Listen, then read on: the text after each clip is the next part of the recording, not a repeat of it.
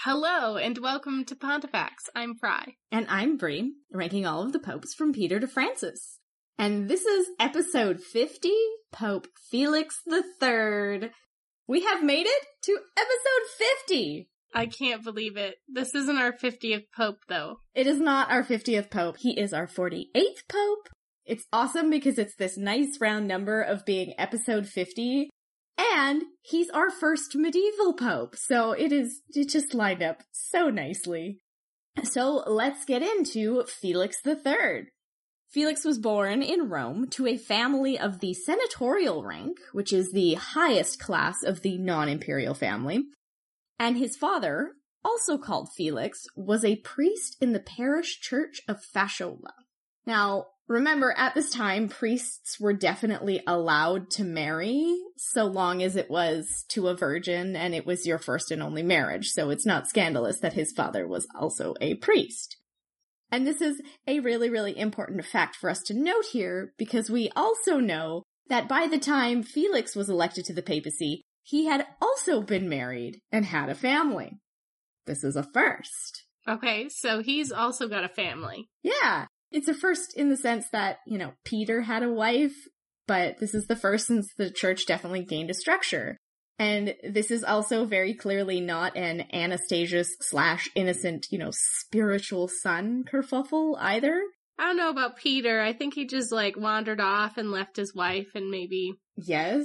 Didn't pay her any child support, just wandered off. Church now. I retweeted a thread that was on Twitter not too long ago about someone who was writing, like, the gospel of Peter's wife.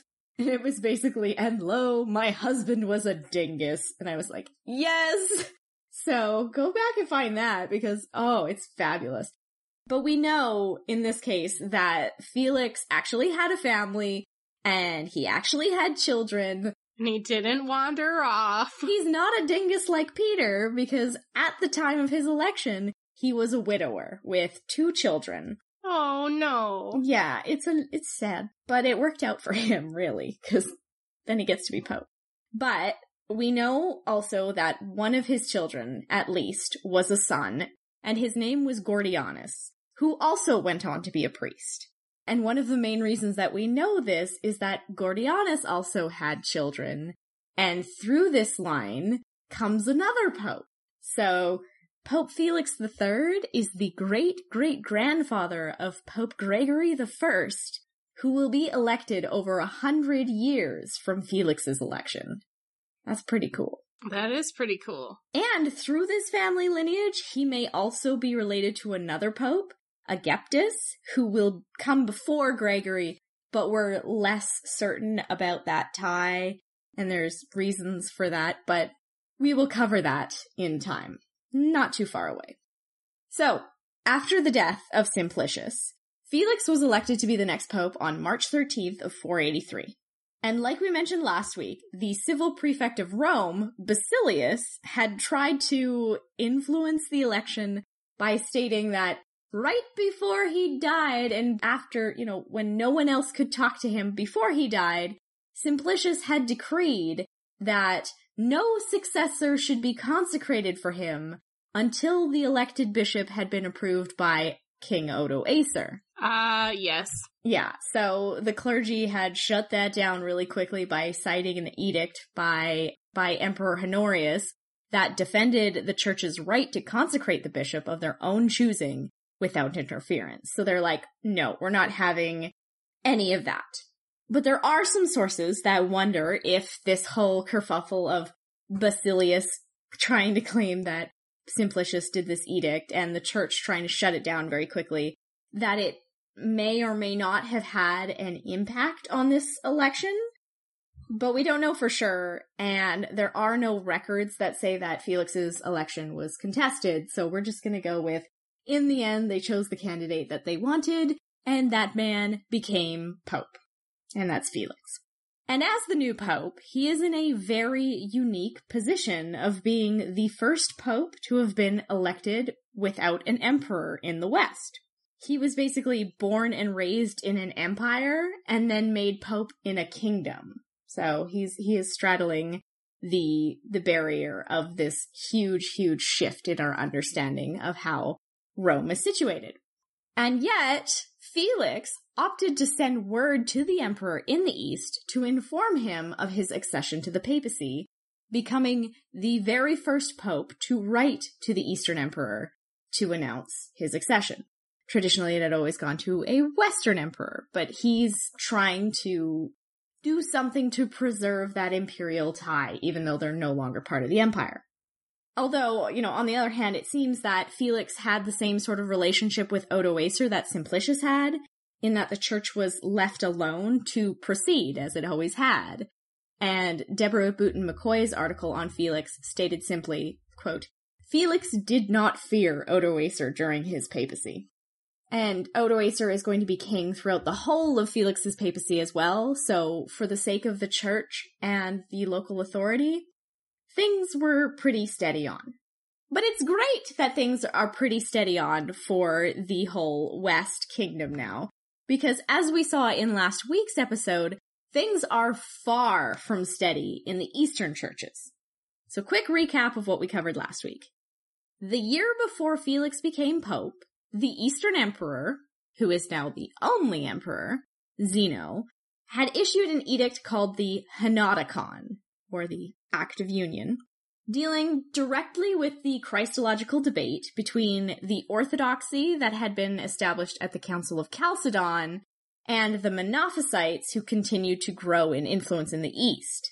And remember, this document had come about when the prominent Monophysite Peter Mongus had made good with the Bishop of Constantinople, Acacius, after Acacius had been spurned by the Pope, and then Acacius had refused to accept the Orthodox choice for the new Bishop of Alexandria, John Talia. So there's lots more of that in episode forty-nine, if you want to catch up. So the Henotikon, as a legal attempt at revising the adherence to the decrees of the ecumenical councils of the Church, it declares that the creed and the canons of the Council of Nicaea of three twenty-five, with the additions made at the Council of Constantinople in three eighty-one, and then confirmed at Ephesus, was the only, quote, "symbol of faith that was required or should be observed by the Church." So in effect, it confirms the first three ecumenical councils by name, and then deliberately doesn't mention the Fourth Ecumenical Council, Chalcedon, in the positive or the negative. It only gets that kind of "at Chalcedon" or "wherever" kind of remark. And Chalcedon, of course, if you're just tuning in and did not listen to that episode, was the council where the Chalcedonian definition of Christology had been made canon, deliberately outlining a hypostatic union of two whole and perfect natures of Christ without division or confusion. And as we saw last week, the Monophysites were more than happy to sign their assent to this new Henotikon, because it didn't really require them to assent to the Chalcedonian definition that they had such a problem with. But this Act of Union, quote, had entirely the opposite effect than what was intended. And although it seemed like for a moment it was going to quell some of the tensions in the East, that was not how it actually worked out. The staunchly Orthodox clergy of Constantinople were appalled that their formerly Orthodox bishop Acacius had been part of this, like drafting the Henotikon, and now the clergy was absolutely refusing to recognize it. And they're not the only ones. The Orthodox bishops of Antioch and Alexandria also refused to sign their names to the Henotikon, and the emperor had them expelled. And this is where things get complicated, because the Monophysite Peter Fuller, who'd been re-banished by the Emperor Zeno when he'd first come back and undid Basilius's Encyclion, he was now able to retake the See of Antioch because the Orthodox bishop Calendion had been banished for refusing to sign the Henotikon. And Peter Mongus, who all the controversy in Alexandria had originally started over, was confirmed as the Bishop of Alexandria because he was a Monophysite and he was totally happy with the Henotikon. Now, on the other side, it's kind of important to mention that extreme Monophysites who refused to abide by the Henotikon compromise were also expelled. So it's not just a shot at orthodoxy here, but it's making waves for everyone. No one is happy. But all this had happened under Pope Simplicius, and he had not lived long enough to see the conflict come to any type of resolution. So it's not surprising that once he becomes pope, the Henotikon becomes Felix's first priority. His first official act as pope was to officially repudiate the Henotikon in a Roman synod that also excommunicated Peter Fuller. He then sent two papal legates, called Vitalis and Mysenus, to Constantinople, carrying letters to both the emperor and to Acacius. In the letters, Felix warned the emperor to, quote, learn divine things from those who are in charge of them, and not desire to teach them. Basically, he's telling him to butt the hell out. He also demanded that Peter Mongus be expelled from Alexandria, and that Acacius should come directly to Rome to explain himself for supporting Peter Mongus in Alexandria and supporting the Henotikon. Like, what are you doing? You are supposed to be this orthodox, just absolute giant over there in Constantinople. What are you doing? You must come and tell me. But when the legates, Vitalis and Mysenus, arrived in Constantinople, and they read the letters to the emperor and to the bishop outlining their purposes, they were detained, imprisoned, and then either bribed or forced to hold church services in communion with the heretics, and forced to distinctly utter the name of Peter Mongus when they were reading the sacred diptychs. Oh, I forgot about those sacred diptychs. Yeah, so they had now just out loud professed the name of this extreme Monophysite on the diptychs of honor. So it's very clear that in this action, Acacius has no intention of coming to Rome to answer these charges or settle anything with the Pope. And this news comes back to the Pope by an Acoemetae monk called Simeon. And the Acoemetae, by the way, is a monastic order who are characterized by their holding of constant church services, day or night, which is why they are called the sleepless monks. And we're going to come back to the sleepless monks in time, but right now they're being very helpful to the Pope. So Felix gets this news that Acacius is not coming, your legates have been detained, and they are now holding communion with Peter Mongus. So he convenes another synod in the Lateran Basilica, this one on July twenty-eighth of four eighty-four, where he and seventy-seven bishops passed sentences of deposition and excommunication on Peter Mongus, and Acacius of Constantinople, and the two legates, Vitalis and Mysenus. So, you know, you went there, you had a job to do, and whether you were bribed or forced, you did that thing, and now you are excommunicated. The Acoemetae monks were the ones to carry these decrees back to Constantinople, and had them published within the city without being detected or detained, because if another legate had shown up, they probably would have been arrested. Unfortunately for the Pope, because Acacius was in so good with the emperor at the moment, the decree of excommunication and deposition didn't really have a whole lot of weight in the East. And through having that imperial influence, Acacius basically just kept his position. No, you can just stay the Bishop of Constantinople. And then he pulls a ballsy move by removing the Pope's name from the diptychs. Not the sacred diptychs. The Pope is no longer on the sacred diptychs. How dare you redact him from the sacred diptychs? If there is not a larger act of war, I have never heard of it. You can't just erase people. You just cannot do that. So yeah, this is basically where that Acacian schism that we mentioned last week officially starts. Acacius is excommunicated, but considering he's remaining in his post, the Church of Constantinople is broken with Rome, and will be until five nineteen, so this is a schism that is going to last thirty-five years. This is a big one. And this isn't even because Acacius lives for a super long time to keep this grudge going, because he dies within a year max like two at most after his excommunication. But his successor, Fravitas of Constantinople, wrote to the Pope in an attempt to smooth things over by stating that, okay, we need to solve this little schism that you guys have had. It's been going on for like a year. Let's just end it. I will not hold communion with Peter Mongus, so everything can go back to normal. Except that that was a lie, and Pope Felix found out it was a lie, and so the schism doesn't mend at that point either. And then a new potential for reconciliation seemed to arise when Fravitas was succeeded by Euphemius after only four months, and he and Peter Mongus hated each other so much that they held, like, competing synods against one another. And then Peter Mongus died, so everything's looking really good for the church, you know, the Pope and Euphemius to put the split with Constantinople to rest. But then as they're, like, negotiating exactly how this is going to happen, Euphemius refuses to remove Acacius's name and Fravitas's name from the diptychs. It's so much trouble with the diptychs.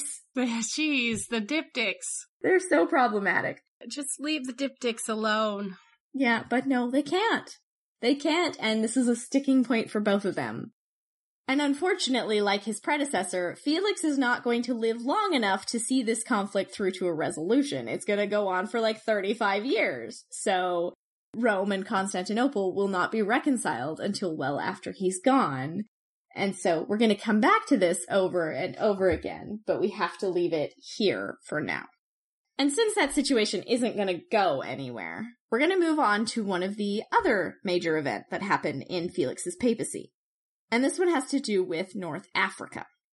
Like so many other areas of the empire that we've looked at in the past handful of episodes, Africa is one of the territories that has been effectively lost to the empire due to barbarian invasion. Okay, the barbarians are still going about. Yeah.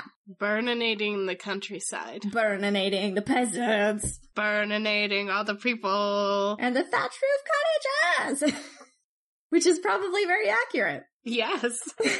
So in the case of Africa, the people who are burninating the countryside are the Vandals, under their leader Genseric, who had invaded and taken over the province to found a Vandal kingdom in four thirty-five. And from that point, they had expanded and expanded to the point where, as we saw, they had also sacked Rome in four fifty-five, as we discussed in Leo's episode, episode forty-seven. And from the time of their initial invasion up to the present time of Felix the Third, the Vandals, who are Arian Christians, were active persecutors of the Catholic Christians in their newly conquered territory. And all of this is documented by a contemporary African bishop of Byzacena called Vitor of Vita in his History of the Vandal Persecution. So it was extreme, and it's one of the worst cases of Christian persecution going on by other Christians at this time in history for a long time to come. Like, this is murder, rape, torture, and orders of suppression. Like, literally, the we could do an entire episode on the Vandal persecution in Africa because we have so much source material to read in detail, and maybe we will do that as a very downer bonus episode sometime in the future. Ooh, that ooh, downer bonus. Yeah, it doesn't sound, uh, like, very uplifting, but it would certainly be educational. So, anyways, under Genseric's leadership, and then his son Huneric, many Catholics had either been driven out of North Africa, had escaped North Africa, or had become lapsi. You know, so, so many people had just given in and accepted Arian theology, and had been rebaptized by said Arians to save their lives and their livelihood. But that is a double no-no for the church. So, in four eighty-four, when Huneric's nephew Guthumund succeeded to be the new king of the Vandals, and he maintained a considerably more lax and forgiving policy towards Hamusian Christianity, there were many of these lapsi who wanted to seek readmission to communion. I mean, we haven't had a good old lapsi situation in quite a while, but here we are, so... these Christians, who found very little in ways of sympathy from closer church patriarchs like Alexandria, appealed directly to the Pope, hoping for some sort of understanding for their plight. Like, look, I was going to be murdered and tortured. I accepted Arianism, but now that I'm not going to be murdered and tortured for it, I, I would like to come back. We had a, we have a couple of those that are just like under duress. They have to go and um just go in completely in against their beliefs. But like we haven't had one of those in a long time. Yeah, it's been a very long time since we've had to deal with this. Like since the legitimization of Christianity, we have not had something on this level.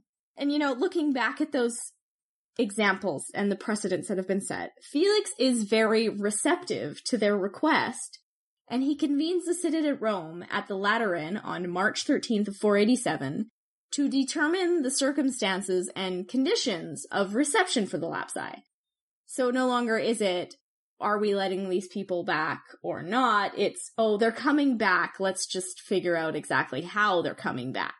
And these terms are pretty steep, and they've been recorded in a letter written to the bishops of Africa, possibly Epistle seven, and are preserved in the book The Bloody Theater, Martyr's Mirror of the Defenseless Christians by Theoleman Janzoon Brock, which is a name that is spelt as strangely as it sounds, so hopefully I got at least one of them right. And uh they're also preserved in the Irish ecclesiastical records. So I'm going to read you the four conditions of being received back as a lapsi. All right. One, if the persons rebaptized sincerely repent and do penance, they shall be received kindly and as usual by the priests. Two, the priests and ministers who have apostatized and have received heretical baptism shall do penance for life. Three, other ecclesiastics, as monks, nuns, and seculars, when the apostatized and are rebaptized, shall spend three years among the catechumens, seven years among the penitents, and make no vow for two years, but pray among the seculars. But if they should die in this time, they shall be absolved by a bishop or a priest. Four, those baptized or rebaptized by heretics shall not be permitted to fulfill any ecclesiastical office, but shall content themselves after they return with the consideration that they are received into the number of the Catholics. So, I mean, they're not terrible, but they are harsh. Lifetime penance is a lot of penance. Yeah, and like at most, if you were had any kind of ecclesiastical role, you're still going to be looking at twelve years before you could join the church in any way close to what you're doing now. So, you know, this has an effort of bringing a wayward church back to the flock, and though it's, you know, kind of steep, not having penance requirements, as we've seen, has led to schism in the past. And then again, so has too harsh penance has also led to schism, so I think Felix has done a good job here of riding the middle line. But that's all he's going to have time to do, because Pope Felix died on March first of four ninety-two, of natural causes. This is a short, short Pope episode, so... I guess. Here we go. He's dead. He's dead. And he was buried in the Basilica of Saint Paul's outside the walls, near his family members, the father, wife, and children, rather than predecessors of popes. When I first started researching this section, nothing came up initially for burial location, and I was, like, academically verklempt, because... that would be the first time where we didn't have at least a suggestion of where they were buried, so this took a lot longer to find than usual, and, you know, it took it took me a while. I had to dig up, like, a different edition of the Liber Pontificalis than what I have, and read through, like, four or five till I found something. So, when I finally found it, it was a Liber Pontificalis entry that tells us that he was the only pope to be buried at Saint Paul's, and that this was probably because he had family there, and it was otherwise a unusual burial place for a pope. So yeah, Paul's outside the walls, he's dead, and now we must rate him. Papatum and Falium. So Felix is often quoted as saying, quote, "Not to oppose error is to approve it, and not to defend truth is to suppress it. And indeed, to neglect to confound evil men, when we can do it, is no less a sin than to encourage them. This is cited on several websites, all from like the same place, you know, websites that all source from one particular source, but I couldn't find any original source for it. But it says a lot about how he starts his papacy, right? The first thing that he is going to do is fight hard against the Henotikon. And if he didn't, this could have steamrolled over the entire church. So he's got to get some credit for that. And then, of course, he has to get some credit for readmitting Christians from within the Vandal kingdom in Africa, with lots of penance, but he's still readmitting them, and he's bringing that church back to the best that he can do. So there's there's some points to be had there, but it's not a lot. Yeah, mm, maybe like a three? Yeah. Yeah, I was thinking a three. I'm going to give him two for fighting off the Henotikon, because that one's kind of a big deal, and we're going to be dealing with it for a while, and the stronger stances that popes take on this is going to be very important. And I'm going to give him one point for the Vandal Kingdom, so he gets a three from me as well. And that's a six in total for Papatum and Fallium. Fructus prohibitum. Not a thing. Yeah, no. His family is totally legit. His children are totally legit. There's no sense of scandal to his name. And so he gets a zero. Seculari impactum. This is where we have to ask if we are going to hold it against him that he was unable to overcome the influence of the emperor in the East. You know, when the, the Henotikon gets passed and then the bishops in Antioch and Alexandria get deposed and Acacius's excommunication doesn't ever really become anything. But he's not part of that empire. I don't know, if we have to start blaming them for things that are way out of their control, we have to, like, back up and start at the beginning again, rating here. It's true, but there you could make an argument that by not having any sort of influence with the emperor, because we will see popes, even though they're not part of the empire anymore, we will see them have influence on the emperor. You could argue that it's not good for papal supremacy. Maybe just, like, a point. Okay, I don't want to give him anything in this category, so a point is fair. And so he's going to get a one for Seculari Impactum. Facium Sanctus. Well, this one is different, for sure. He definitely has a very comic book style feel, so here you go. All right, let me look at this man. Ooh, ooh. He's younger than a lot of the ones we've had. What does he remind me of? That, I know, right? That that very distinct kind of nose. It's kind of like a Simpsons nose, and he is yellow. It's not, no, it's like a very specific sort of, like, lumpy elephant nose. I don't even know, man. I know, it's it's making me think of something, too, and I don't know what it is. But that's the look of his face. It's bad. It is bad. Take it away, I hate it. Well, we have to rate it. What do you want to rate it? None. You want to give him a zero for it? God, it's bad. Okay, wow. I don't know, have we given a zero in this category before? I don't think we have, so wow, we're having a strong reaction to this. I'm going to give him a two just because I don't think it's that bad. It's distinctive. He's, you know, getting a look at it, so. Uh, he can't look at anything but that. True. So that gives him a zero point five in this category.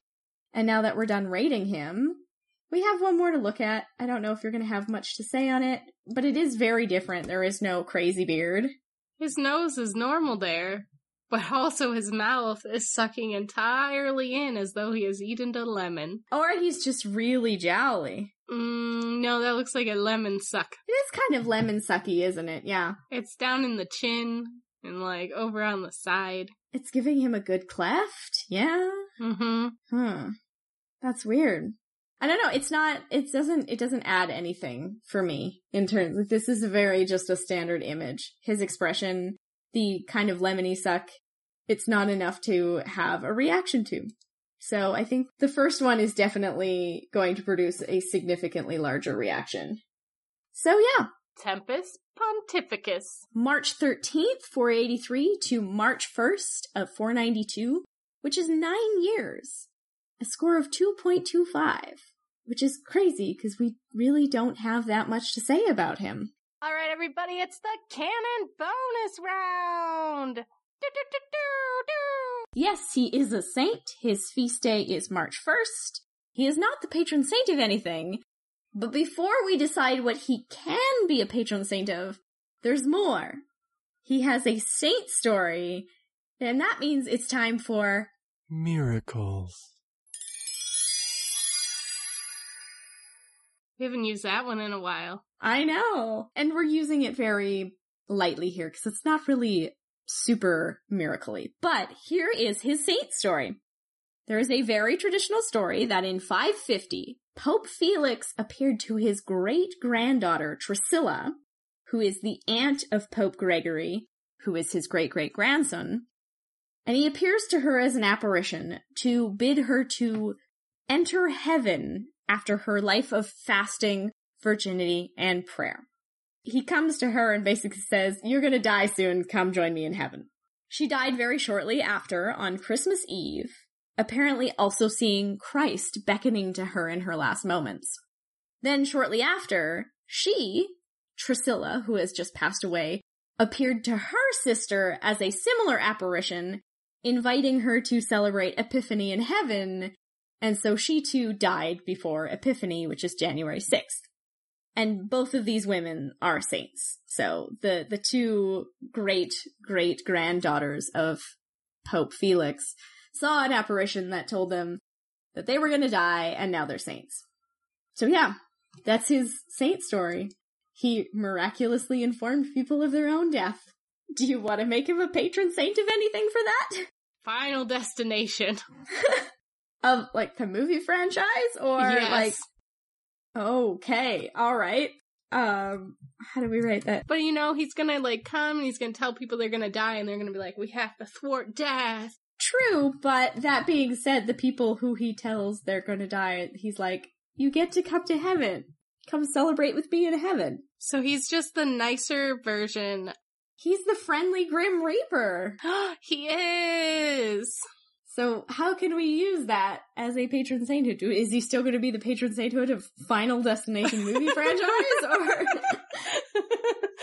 There you go. Friendly Grim Reaper. I don't know what else to give him. I mean, we could go with it. I'm fine with it. His new nickname can be the Friendly Grim Reaper. It will certainly get him more airtime than he's had in the past. Yeah. I don't know if they still play the Final Destination franchise on anything. I have no idea. I, I have never seen a single one, so... Really? Yeah, I don't... I, I can't sit through that kind of thing. I mean, they got real dumb for a while because it was mostly like, I don't know, head wounds. Like one of them, one of them is mainly head wounds and wasn't that interesting, but the rest of them were okay. I just don't do like super, super like slash 'em up horror films or horror films generally in general, especially if they're jumpy, which is, you know, to jump off track here. I... hate jumpy movies, but if you are jumping out at me in a haunted house for real, I love it, so. Fair. I don't know how to explain that, but that's the thing. But now we need to look at his total score, now that he is the Friendly Grim Reaper. Patron saint of the Final Destination franchise. It's not particularly impressive. He has scored a ten point seven five, which is not good. I mean, he scored less than Pope Hilarious, who you only wanted to venerate as a saint every four years. So I must ask you, is he papally enough, or pizzazzy enough, or a friendly enough Grim Reaper to scare you into giving him a papal bull? No, I'm sorry. No, he doesn't do it. He just really doesn't do it for me at all. On that note... we will say thank you to Rex Factor and Totalis Rankium for being our biggest supports, as usual. And thank you for listening to us. If you've made it through our fifty episodes plus bonus episodes, we're in it now. Like, I mean, we are like a fifth of the way through the popes of the world of history. So that's crazy thought. It's episode fifty. Woo, woo. So... woo. Oh, you sounded very enthused there. Sorry, I yawned and also said a woo. Yeah, yeah. It's been a lot of work. We're tired? I am so tired. But thank you. Thank you so much for listening. Thank you to everyone who is leaving us reviews and ratings or recommending us to your friends. We are definitely seeing an uptick in downloads, and we're about to hit another milestone really soon, and that's all thank you to you. So we will be back next week with another Pope Man, and we can say thank you and goodbye. Bye. Bye.